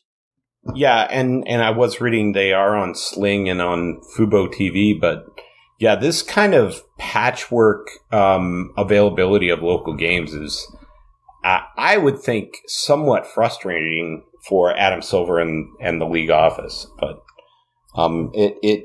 Yeah, to me, the Cavs product has been presented pretty well. And I don't even know if you saw the wine and gold scrimmage was kind of a joke. Oh, my God. It was so bad. You like just the focus on the interviews and then missing yeah, well, big plays. So, yeah. So literally all the Cavs radio guys and the Cavs Spanish uh, radio broadcast were at the end of the court, sitting, not facing the court, not actually watching the scrimmage they were talking about, all kind of BSing with each other while the scrimmage was going on behind them with mm-hmm. no one commenting on it. And as um one person noted uh on my Twitter feed, it felt like a college intern was doing the camera work, uh because a lot of times a guy would like break away and then the camera would catch up to him as after the ball was dunked, and he was always already running back down the other way. Oh like, my God. Um, oh. Yeah, it it was a little bit embarrassing. And at the time, they, you know, I looked on the feed and, you know, at the time, sometimes there was like maybe two, three hundred people watching the feed. And I was like, ooh, th- th- this can't be a good look for a league that's literally moving to a multi, you know, looking to renew a multi-billion dollar T V contract in the next few years. So I'm a little, a little concerned there um, about the, the state of the product and if it speaks to, you know, kind of the lack of production value of the Cavs as a whole uh, going forward. But hopefully that improves. Hopefully we see the old guys back in the pregame booth and, and all that. You know, I'm hopeful that I, I pretty much threatened to, you know, we actually had an, a reader email me and said, you know, he's out on the Cavs if they're doing MyPillow uh, commercials. Uh, during wow. the breaks. So how is he allowed to do commercials? Isn't he under uh, federal investigation? Oh, I, I'm sure he is. But yeah, I mean, it, you can't. We we do have a First Amendment there. Uh, oh yeah, yes, yes, of course. Yes, of course. Anyway, I I'm hoping that improves. That that's been a frustrating element to the Cavs season so far. So hey, uh, you're on it, man, and I. And I And I think the problem might be even deeper than just the Cavs, man. Like, this would never happen in David Stern's N B A, let me tell you that. Yeah, I'm I'm with you. I, I also, yeah, the Cavs as a whole, you know, I I was concerned after that Bulls game. It reminded me very much of the uh, Celtics game a couple years ago where the Cavs just, and it might even have been last preseason, where the Cavs just got absolutely waxed by Carson Edwards, who had like seven threes. Oh, yes. Cavs just weren't wow. guarding it. I think that was the Beeline era. And um, yeah, it was like, oof, if that's what we're seeing, we're in for a long season. I mean, to me, even competent basketball teams don't aren't down by twenty at the in the middle of the second, in early in the second quarter. You know, competent basketball teams aren't losing, aren't in danger of losing by fifty in the early third. So um, that that concerns me. Uh, I I know it's preseason, but you know, as, as people have said, have some pride, and the fact that you have to answer by playing your starters late against another team's bench is concerning. So. Yeah, I know. I mean, it's funny because while we take solace and we're, we, you know, we got the excitement for Mobley, you know, and Mobley's performances, you know, this was against, like you said, Atlanta backups, no Trae Young. We're eking out wins here. And, uh, you know, it, there's a long way to go. Like, uh, it's, you, you, Kobe and, you, Kobe and J B were saying all the right things at the beginning of this season with Media Day, but, uh, you know, I, you know, I like, you know, I like the idea that they're trying to win, but are these the guys, are they really actually going to try to win? You know, that's, that's the question. Well, and, and do and you I believe can, they're telling you the truth? Because, right. you know, the actions and what we see on the court don't seem to match the words. Exactly, exactly. And so, uh, you know, uh, but I guess the, and I guess the silver lining is, is we don't have to question whether Evan Mobley will contribute to winning, because that guy, what we've seen so far, he's a defensive stud. He is absolutely day one elite defensive player. That's, that's all he, through summer league, through, uh, first, first two games of preseason. That's exactly what he's been. He's been a defensive stud. So, uh, yeah, heck yeah. I mean, Evan Mobley, baby. Yeah. Oh, another. Um, so we're going to be back and wrap it up here in just a minute. Then get ready for the Pacers on Friday. So we'll be right back. Welcome back to Cavs Podcast. Uh, one of the things I wanted to ask you about, Chris, did uh, who who impressed you in the Bulls? Uh, what did you think of that team? I I thought they were a little farther along than I thought they'd be. Yes, I, you know, I thought, you know, I, I talked to a lot of Bulls fans, so I, I guess you could say I have um, less, a little more than just zero, uh, zero um, rooting interest. So I actually liked the offseason they had. I think they had nearly a perfect offseason um, in terms of their uh, offseason moves, their personnel moves. I thought. Getting the big thing was getting Lonzo Ball. Like Lonzo Ball uh, was incredible. Uh, was incredible against the Cavs last night. Uh, you know, and this is you know looking at his stat line: five stocks in twenty-six minutes. That's why you got Alonzo. That's why you got Lonzo Ball. Two for five from three. Five assists in twenty-six minutes. And what he's doing is he's feeding uh, Zach LaVine and and. Also, there was and so Zach LaVine's gonna eat. Oh my goodness, isn't he though, man? He was, he was, he was special. I mean, he was absolutely special. His shot making was absolutely ridiculous against the Cavs. Nine for fourteen, four for six from three, twenty-five points in twenty-four minutes, plus forty-five, plus minus. I mean, he was just unbelievable. And you know, and you made the point earlier. forty-five Plus forty-five. Yeah. Yeah. In twenty-four minutes. In twenty-four minutes. So that's insane. Yeah. And, and it was, it was exactly, you know, you had mentioned, uh, what were they doing? There was all these types of games that they were running with guard, guard actions. It was guard, guard, guard actions actually, because, um, I mean, DeRozan was out there. DeRozan, exactly, exactly. So, and, you know, I love the DeRozan pickup, by the way. I, I thought that was a savvy pickup. They did pay. I mean, you know, uh, if you wanted to be uh, if you wanted to be a nerd about it, you could say they overpaid for him. You know, they paid, they paid way too much for him. But just the fit there was so good. I think it was exactly, you know, they got a, a grizzled vet, a playoff veteran, who knows how to win, you know, and and has improved as a playmaker under the tutelage of um, Greg Popovich. You know, he's really a legitimately good passer now since uh, his work with the Spurs. So I mean, so, when it, um, when it comes to acquiring elite N B A talent and eking out wins, you literally reach a point of diminishing returns. Like the amount that you have to pay and the amount you have to invest to get from thirty to forty wins isn't nearly as much as forty to fifty. Mm-hmm. And then, you know, fifty into the high fifties or even sixty is just, you're going to have to overpay to get that level of talent and to yep. get that depth and to get to that spot. Because to get to that spot, people have to sacrifice their game and they have to sacrifice their numbers. And to do that, you got to pay people. So. Yep. Yeah, exactly. Exactly. And, you know, and I think what these di- these moves did, oh, Caruso. How, how could I forget oh, Caruso? Caruso's a, such a steal. I know. For ten million dollars? Are you kidding me? Yeah. Like, and, and Caruso, you know, I think a lot of what the Caruso probably didn't get a better contract was that a lot of people saw him as the next Dele. And he's really not that guy. You know, he is right. much more athletic player than Dele ever was. Oh, yeah. You know, and a better shooter. Caruso's a very good athlete. Yeah. Um, more of a two three than a one two that Dele was.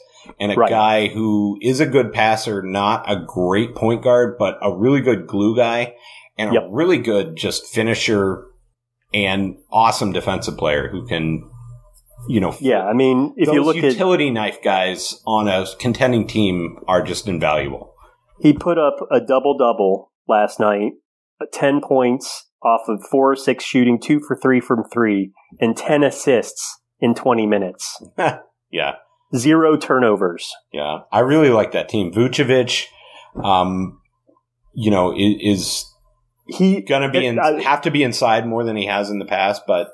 I think. Well, it, I think that's. I think that's what. See, and that's the thing is they had a vision with Vucevic and uh, and LaVine, and what they did was found pieces that fit next to these guys. I think Vucevic is definitely going to be the recipient of a lot better spacing now because he's surrounded by Lonzo Ball now, DeMar DeRozan, Zach LaVine. All three of those guys can shoot. You know. All those, all three of those guys can pass, really, too. I mean, LaVine, LaVine, you know, we'll be generous with that. But really, all three of those guys can pass. Vucevic can pass. So I think they just had a vision about what they wanted to do with Vucevic and LaVine, and they executed, and it works. Um, Javonte Green. Can you do me a favor? Yeah, go ahead. Can you say Vucevic one more time? Vucevic. You know, so or, or, or yeah, Vucci no, name. I like was, was that his nickname? I can't remember yeah, what his nickname. I like was. Javonte Green as a possibility for the Cavs. I would have much rather seen him than you know Denzel Valentine for the Cavs. Oh yeah, I well, him in my free agent primer. Oh, that's a great pick because if you know we were just talking about physicality and athleticism. What does Javonte Green bring? He brought some athleticism to the game. Like if you look at his stat line here. Six stocks in seventeen minutes, two steals, four blocks in seventeen minutes against the Cavs. That, you know, he was a terror on defense, that, eight that rebounds. Who yeah. um who starts at the four for them? I can't remember. It's, uh well, it's DeRozan. It will be DeRozan. I mean, if we were to assume, well, actually, it's supposed to be Pat Williams, Patrick Williams, their oh, that's pick right. from but last year. Yes, but he's playing. Injured right now. Yeah. yeah. But Javonte Green kind of stepped in, uh, and man, you know, talk about seizing the opportunity. Javonte Green absolutely one hundred percent did that, yeah. you know, uh, was absolutely mind-blowingly good for, you know, for uh, against uh, a, a very listless Cavs team. Yes, exactly. Yeah. Yes, yes. So, of, you know, course. Moving on to what I like tonight from Atlanta, um, obviously without their best player. Mm-hmm. You know, Trae Young not in the game. Um, I, I thought they looked pretty solid. Um, and I think we'll get into Atlanta a little bit in our our our plus minus uh, episode for the Eastern Conference. But mm-hmm. Um, mm-hmm. I, I thought all the guys had really good lines, but their defense wasn't great. You know, they they they had John Collins had uh, oh sorry. I'm, struggling here. John Collins had fourteen points. Georgi Dieng, I thought, had a really nice game at uh, with thirteen points. Kevin Huerter had fifteen points. Um, and then, you know, the guy talking all the trash to the Cavs, Cam Reddish, uh, with twenty points and, and five assists, I thought ha- had a really nice game. But boy, it felt like a, there was a big talent drop off after their top six. Like, oh yeah, Cabarro, um, Jalen Johnson kind of didn't impress me very much. Um, had an okay game, seven points, twenty-four minutes. Couldn't make um, a bucket, though. Yeah, Sharif Cooper uh, played a lot of minutes. There was a lot. Uh, he had a decent game, nine points, five assists in, in sixteen minutes, and they had a lot of discussion b- about him and uh, uh, Okoro playing together. Um, but I, I really – Kevin Huerter is a really good player. Like, I think he might be one of the most underrated players in the N B A. I I I think he's due for a breakout season this year. Yeah. His performance against the Sixers um, yeah. in last year's playoffs, I mean, he was he took his game to another level, especially on the ball. Like, you know, he's just known as kind of a three and D type guy, you know, Klay Thompson type. Um, but he really yeah, he's showed a really good passer. He has a really good floor game. Exactly. I think I think he's a decent passer. I think he can put the he has the ability to put the ball on the floor and create, you know, and yeah. like you said, he's a good passer. I think he Just can be twenty-three. Mm-hmm. I think he could step up. I think uh I uh you know, I was a big fan. I was a big fan of his last year. In fact, I in fact I went out on a limb and said I'd probably rather have Kevin Huerter than Collin Sexton. You know, and I realize how controversial that is. I, I you know, but I think the Cavs would win a lot more games if they had um, Kevin Huerter instead of Collin Sexton. So, I'm just now, saying. I will say Kevin Huerter has the luxury of being a third scorer for them. Right. No, you're right. Collin yep. Sexton is the primary scorer, and, you know, much mm-hmm. it gets harder with the more attention you get. But Uh, Kevin yep. Huerter, I actually think he gets slept on a little bit too because he looks kind of like Opie. And oh yeah, he's good. You know, people like, oh, that guy can't ball, and then he he comes out and drops fifteen four and a couple of stocks on you. There's a, there's an anti gender bias, you know. I think there's an anti redhead bias. Well, they don't uh, have souls. I think that's part of it. Part exactly. Of it. Exactly. Exactly. See that you you know exactly. That's you know, there's an anti there's an anti redhead bias, and we need to put an end to it. We need to put a stop to it. It'll begin with Kevin Huerter. Change begins with you. Exactly. Yeah. yeah, no, I, I I do think that team's gonna fall back down to earth a little bit. I think they everything broke exactly right for them last year. So true. Yes. Um, I but mean, we'll talk took, about it a little bit more. Anything yes. to pitch? Um, uh, the article is coming. There is a. I don't believe there, you.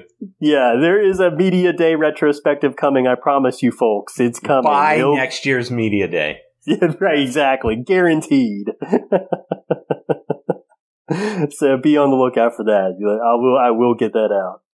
Yeah, I, I don't really have anything to pitch other than um, read uh, Kelly Dwyer and uh, Colin uh, McGowan. In uh, you can check him out on Twitter. Collin McGowan had a fantastic article last week around you know COVID nineteen in the N B A. Uh, former Cavs blog editor Kelly Dwyer, um, his uh, the Second Arrangement uh, is his uh, N B A newsletter. Uh, it is named after a Steely Dan album, and he just has great insight. He had a kind of a fantastic argue, uh, article about how Daryl Morey and Rich Paul are a couple of weirdos and aren't like it, it's just a battle of two guys that are just doing very bizarre things in the way that they're trying to handle this uh, Ben Simmons crisis. And I, it was a really well done article. So yeah, check out both those guys. Uh, I'm a big Kelly Dwyer fan, and nice. and I'm a big you know I'm all about N B A independent media. I say the other people that are worth a follow are the guys from Defector, who just uh, you know completed their first year as an independent media organization. It's all paywalled, but it's it's not going to some giant startup. They uh, they pay their people, and they. Uh, They they run a good, profitable business, and they have great content. It's all the guys from Deadspin.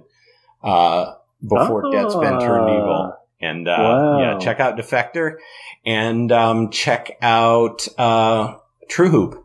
Uh, the new True Hoop with, uh, Henry Abbott has fantastic content. So both those are worth your subscriptions. So.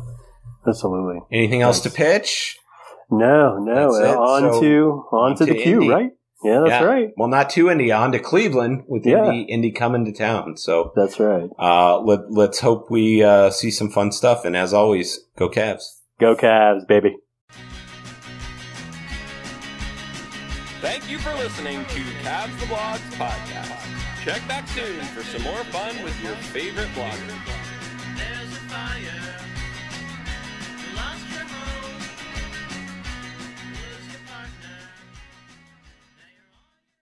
And we're out.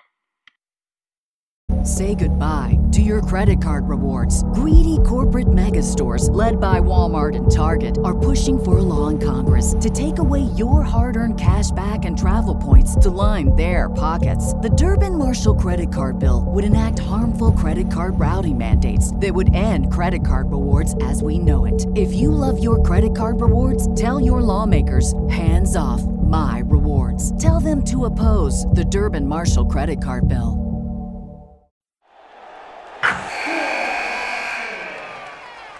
Wilson, you sent the game-winning email at the buzzer, avoiding a four fifty-five meeting on everyone's calendar. How did you do it?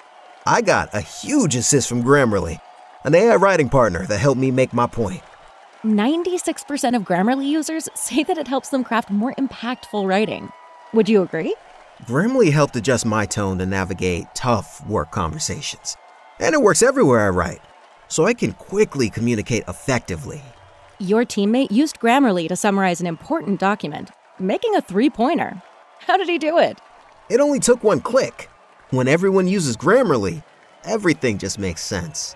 You made an incredible slam dunk to end the game. The meeting was canceled, and your team will go home champions. Go to Grammarly.com slash podcast to download it for free. That's Grammarly.com slash podcast. Easier said, done.